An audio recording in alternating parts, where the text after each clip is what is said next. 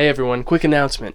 If you want to support this podcast, check out my website, useconpodcast.com. There you'll find a link to my Patreon as well as some other interesting things, like the list of books and resources I use in putting each show together. Some other ways you can support this project are by subscribing to the show, writing reviews, or sharing the podcast on social media. One last thing make sure you follow at US Econ Podcast on Twitter. Alright, now for the history of US economics.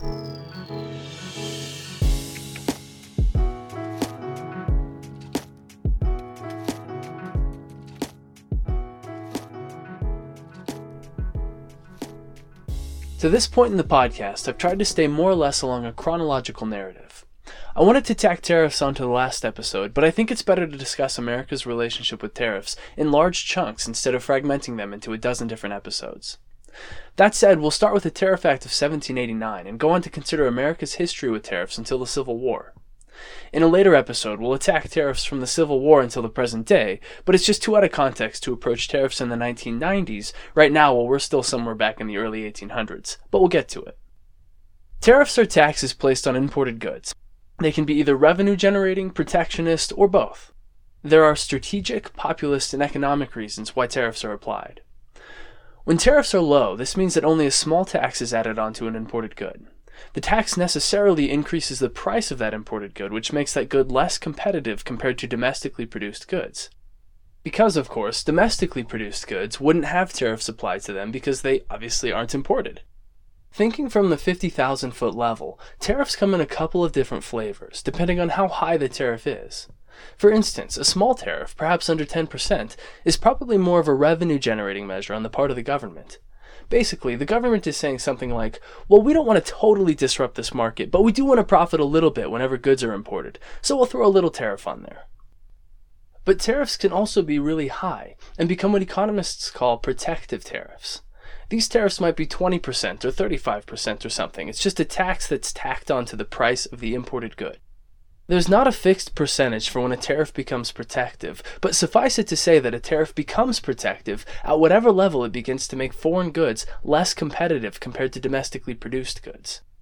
For example, if the government decided it wanted to stimulate the US steel industry, it might slap a 25% tariff onto steel imported from other countries. This would effectively protect the domestic steel companies from foreign competition. The goal of this tariff might also be to generate revenue for the federal government, but the objective of really high tariffs usually isn't to create government revenue, it's to protect and stimulate domestic industry. This makes sense, of course, because a tariff like 25% will probably cause foreign steel to become uncompetitive with American steel, so imports of it can be expected to drop. But if the imports go down significantly, then the tariff will fail to produce much government revenue, but the tariff would still succeed at protecting American steel companies. Now, my apologies, but let me complicate matters just a little bit more for you. It's also important what price American steel is before the tariff is applied. I mean, imagine Chinese steel costs $1 per foot or something, and American steel costs $1.25 per foot. In that case, a 25% tariff would only increase Chinese steel to $1.25 per foot, right in line with American producers. Clearly, the goal of a price hike like that isn't to price Chinese steel out of the market, though it's still protectionist, and in this case, it's probably a federal revenue generator as well, because Chinese steel will probably continue to be imported at that price. Anyway, all I'm trying to say is that there isn't a hard and fast rule about when tariffs become protectionist. It depends on the market and the prices of goods. Here's another example. Let's assume imported coffee and American grown coffee cost about the same. Then, say the US government tax a 3% tariff onto imported coffee. Well, a 3% change in the price probably won't price imported coffee out of the market, and that's not really the tariff's objective anyway. A 3% tariff's objective is just to make some money for the federal government from all the coffee that's being brought into the US. However, if the US government tacked a 35% tax onto imported coffee, that would almost certainly be a protectionist tariff. A tariff that large would make importing foreign coffee way too expensive compared to domestic coffee growers. The government's objective in that case of a 35% tariff probably isn't to profit from imported coffee because the tariff alone will cause imports to drop. The goal of a high tariff like that is to stimulate US coffee growers. Domestic coffee producers who otherwise couldn't compete with imported coffee might now have a chance to develop. Using tariffs, the government can shape the direction of American industry. And there's a national security component to protective tariffs as well.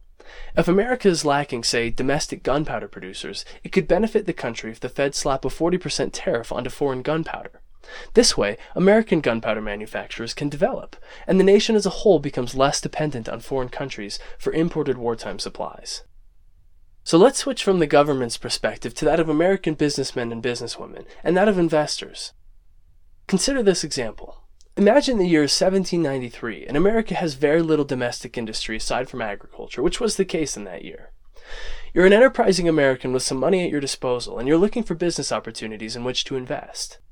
For a moment, you consider investing in the construction of a textile manufacturing plant. After all, Eli Whitney's cotton gin was just invented, and cotton is now being grown with reckless abandon in much of the South. But then you realize that the English city of Lancaster, the destination of most U.S. cotton grown at the time, has been processing cotton into textiles for years, and it can do so with industrialized efficiency. The textiles England ships back to the U.S. are cheap, they're high quality, and they seem impossible to outcompete. Daunted by the slim odds of outcompeting an established and mature industry with your startup, you move on to investing in something with greater prospects of success. A cotton plantation, for instance, which just concentrates America's industry further. Multiply this dynamic by every investor looking for opportunities, and you end up with a country that has a highly concentrated economy. However, as America learned after the British blockade, being reliant on foreign imports for staples and weapons can be a national security risk. Congress recognized this. They also recognized that imposing a blanket tariff on imports would generate substantial income for the central government. From Congress's perspective, tariffs were a win win. The tariffs foster domestic industry by making foreign goods more expensive than their American made counterparts, making young American industries like textiles and manufacturing a more attractive investment since those industries' risk of failure is lessened. All of this promotes domestic economic growth and makes the country more self sustaining and decreases unemployment, and it promotes investment in the U.S. On the other hand, where domestic goods can't fill American demand, foreign goods are still available for purchase, just at a higher price. This might sound great, but there are some downsides to tariffs too. We'll consider four of those downsides here. The first is that consumers have to pay more for goods when tariffs are applied. Without cheap foreign substitutes, more expensive domestically produced goods will fill the void. This means the price level of goods will increase in aggregate at the expense of the consumer. The second downside of tariffs are the well known risk of trade wars. Foreign countries don't appreciate it when America slaps ad valorem taxes onto their goods, and in many cases, foreign countries will respond with tariffs of their own on American goods. The price level of all goods being tariffed will increase because the tariff makes purchasing foreign goods more expensive relative to the domestically produced counterparts.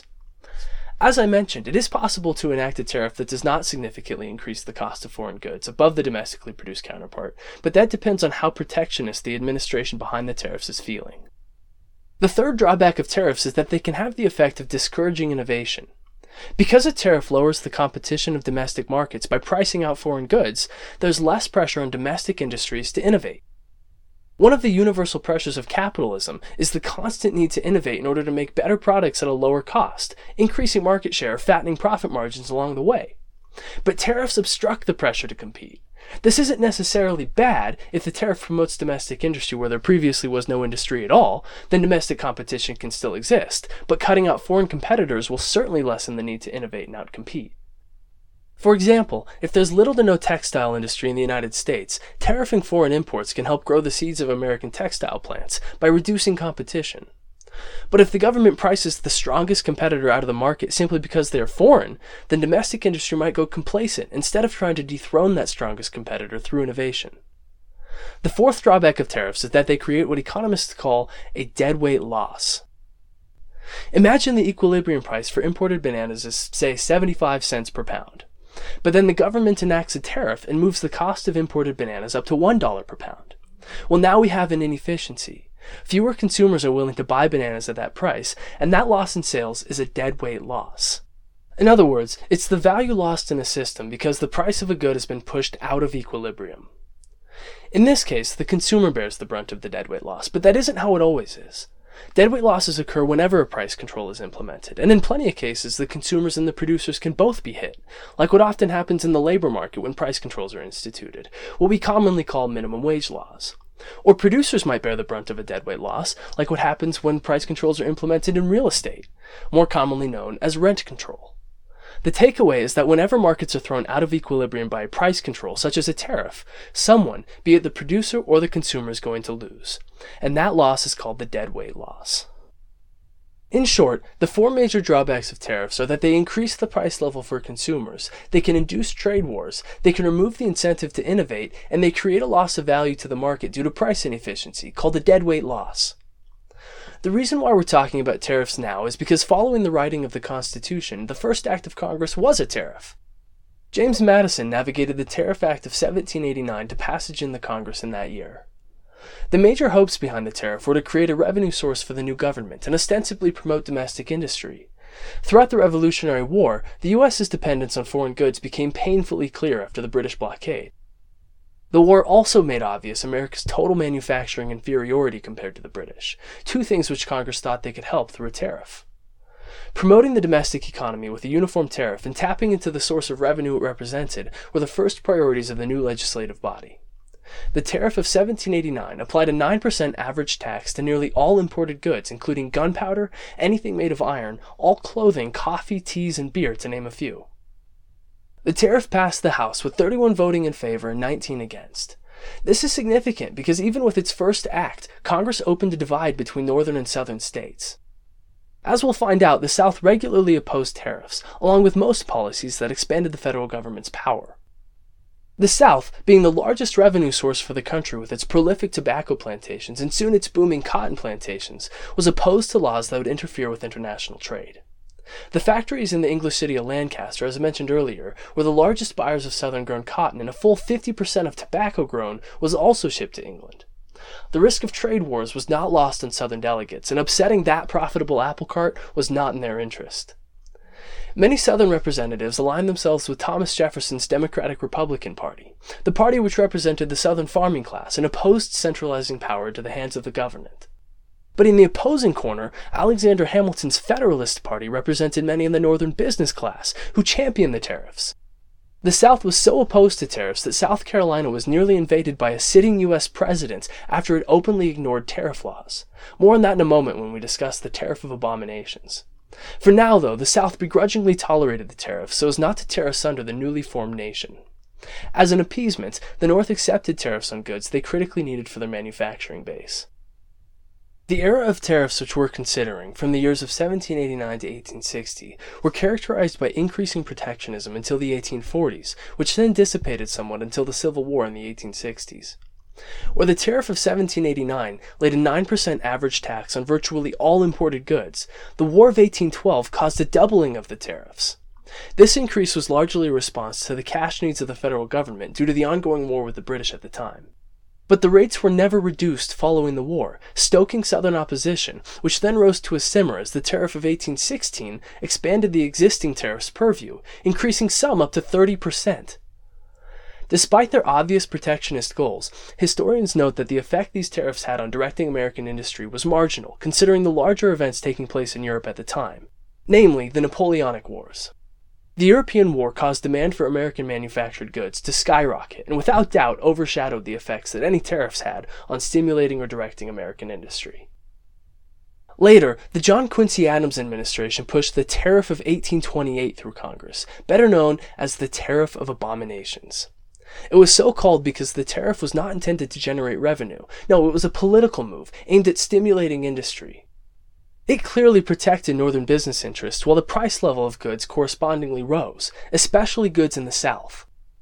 Furthermore, few industries in the South were protected, leading to them feeling like they were paying the price of northern business expansion without reaping any of the benefits. At this point, Southern tensions moved from a simmer to a boil. South Carolina responded to the Tariff of Abominations when John C. Calhoun, a former senator from South Carolina, and interestingly, the sitting vice president, penned a letter that rejected the tariffs and nullified them within his state. The nullification crisis, as it came to be known in 1832 to 1833, led to South Carolina denying the tariffs, taking up arms, and preparing for a federal invasion. Congress responded by passing the Force Bill of 1833, which permitted the now President Andrew Jackson to send in the army to enforce the tariffs. Now, as fun as it would have been to have watched the president launch a civil war against his own sitting vice president, Congress soon passed the Compromise Tariffs of 1833, which lowered the level of tariffs, appeasing South Carolina and averting military conflict. Regardless, the nullification crisis is widely considered to have been a precursor to the Civil War in the 1860s. We know these tariffs caused great internal dissension, but how did they affect U.S. industry as a whole? According to Frank Taussig's book, The Tariff History of the United States, he argues that high tariffs had a great effect on helping the young manufacturing industry lay its roots. Furthermore, after the extremely high tariffs of 1842, various American industries flourished, especially the iron industry, which Tausig considers in depth in his book. The tariff of 1842, remembered as the Black Tariff, effectively reversed the Compromise Tariff, which had been used to deflate the nullification crisis, and raised tariffs to nearly 40% on most goods. But the black tariff was quickly repealed in 1846, partially due to port cities losing almost half of their import volume under the black tariff's ultra protectionist policies. The black tariff was replaced by the Walker tariff, which simplified and reduced import taxes to only 25%. As a demonstration of the tit for tat nature of tariff policies, voting on the Walker tariff was withheld until news of Britain's repeal of the Corn Laws reached the states. The Corn Laws, active in Britain in the early 1800s, were an extremely high import tax placed on wheat and grains coming into Britain. The tax was so high that it effectively priced American wheat out of the British market, and amazingly, the British upheld this tariff even in the face of food shortages on the island. In 1846, though, the British repealed the Corn Laws, inducing the U.S. Congress to repeal the black tariff in the same year and lowering American import duties. The Walker tariffs lowered the level of protectionism to one of the lowest levels in the 19th century. This low protectionism continued when the Walker tariffs were again reduced as low as 15% on some goods under the Tariff of 1857. Throughout the 1850s, the government experienced a surplus, fueled largely by extraordinary income from massive land sales in the West. Southern delegates, seizing the opportunity to lower import duties while the going was good, successfully agitated to reduce the tariffs. In light of land sale revenues and the deteriorating political situation between North and South, the North capitulated and tariffs were reduced in 1857. But then the Civil War broke out in 1861 and everything changed. Okay, that was a lot. Let me give you a quick overview of everything we just talked about. If you were to graph the levels of protectionism over time during the first period of tariffs from 1789 to 1860, that line would basically look like a capitalized M. It would start low with the tariffs of 1789 and then peak in 1832 around the Tariff of Abominations. The line would then drop some during the Compromise tariffs of 1833, but then peak again with the Black tariffs of 1842. From there, the line would gradually descend until 1860. Protectionism started low, was progressively tightened, loosened momentarily, tightened again, and then gradually reduced until the start of the Civil War. Now we get to consider the tariff history throughout the Civil War, from 1861 to 1865, a period marked by aggressive protectionism in the North and basically free trade down in the South. With the secession, Northern politicians didn't waste any time reverting tariff policy back to near its previous highs. In 1861, just three months after the South seceded in December of 1860, Representative Justin Morrill pushed what came to be known as the Morrill Tariffs through Congress. The Morrill tariffs, combined with revisions throughout the war, forced tariffs up as high as 48% on some goods. As we know, business in the North was largely focused on manufacturing and industry, while the South focused more on agriculture. When it came to global competition, the North had to contend with the thoroughly industrialized British mainland, while Europeans were the largest consumers of southern grown cotton. This dynamic put Northern and Southern business interests immediately at odds when it came to tariffs. Northern capitalists wanted high tariffs to remove British industrial competition from the American market. But Southern farmers, on the other hand, continued to want low tariffs, so as not to spark a trade war which might interfere with the torrent of money flowing from Europe to the southern states. The South further disliked tariffs because if a tariff raised the price of, say, textiles, that directly lowered the quantity of textiles demanded in the U.S. Lower quantity of imported textiles demanded meant lower quantity of cotton demanded from the South.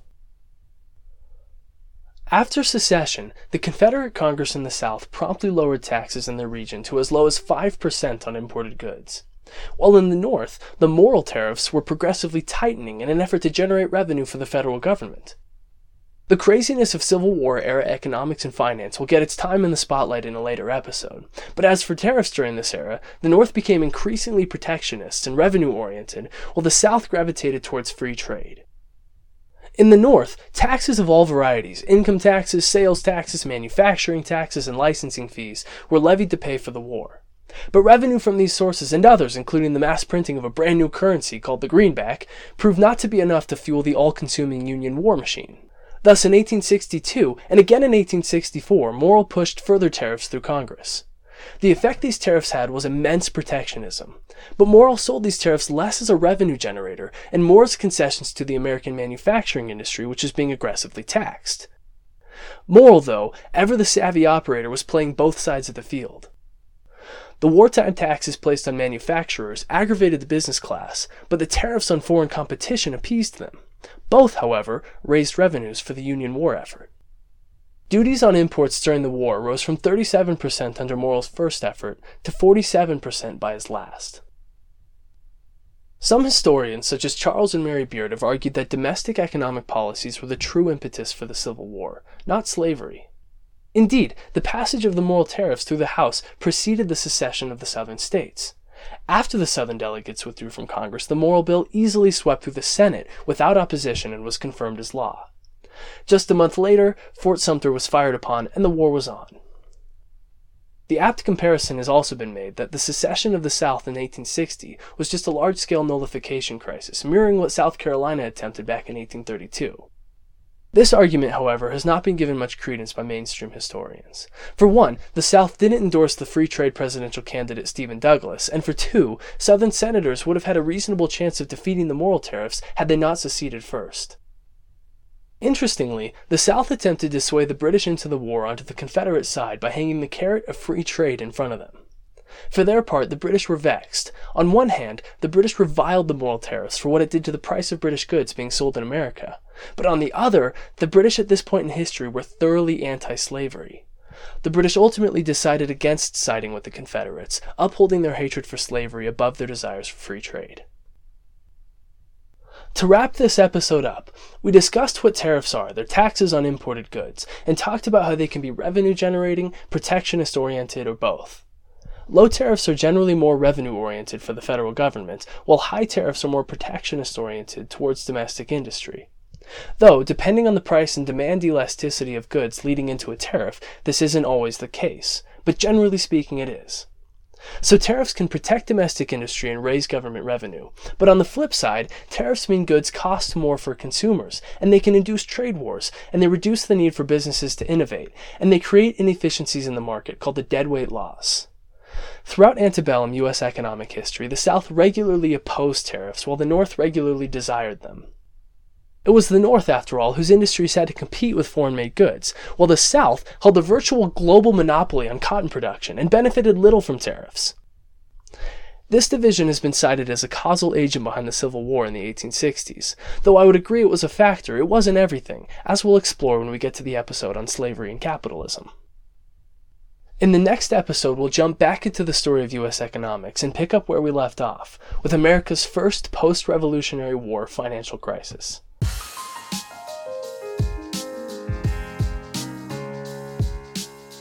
Thanks for listening to this episode of the History of U.S. Economics podcast. Don't forget to subscribe and check out the website, useconpodcast.com. Also, follow the show on Twitter, at useconpodcast. Podcast.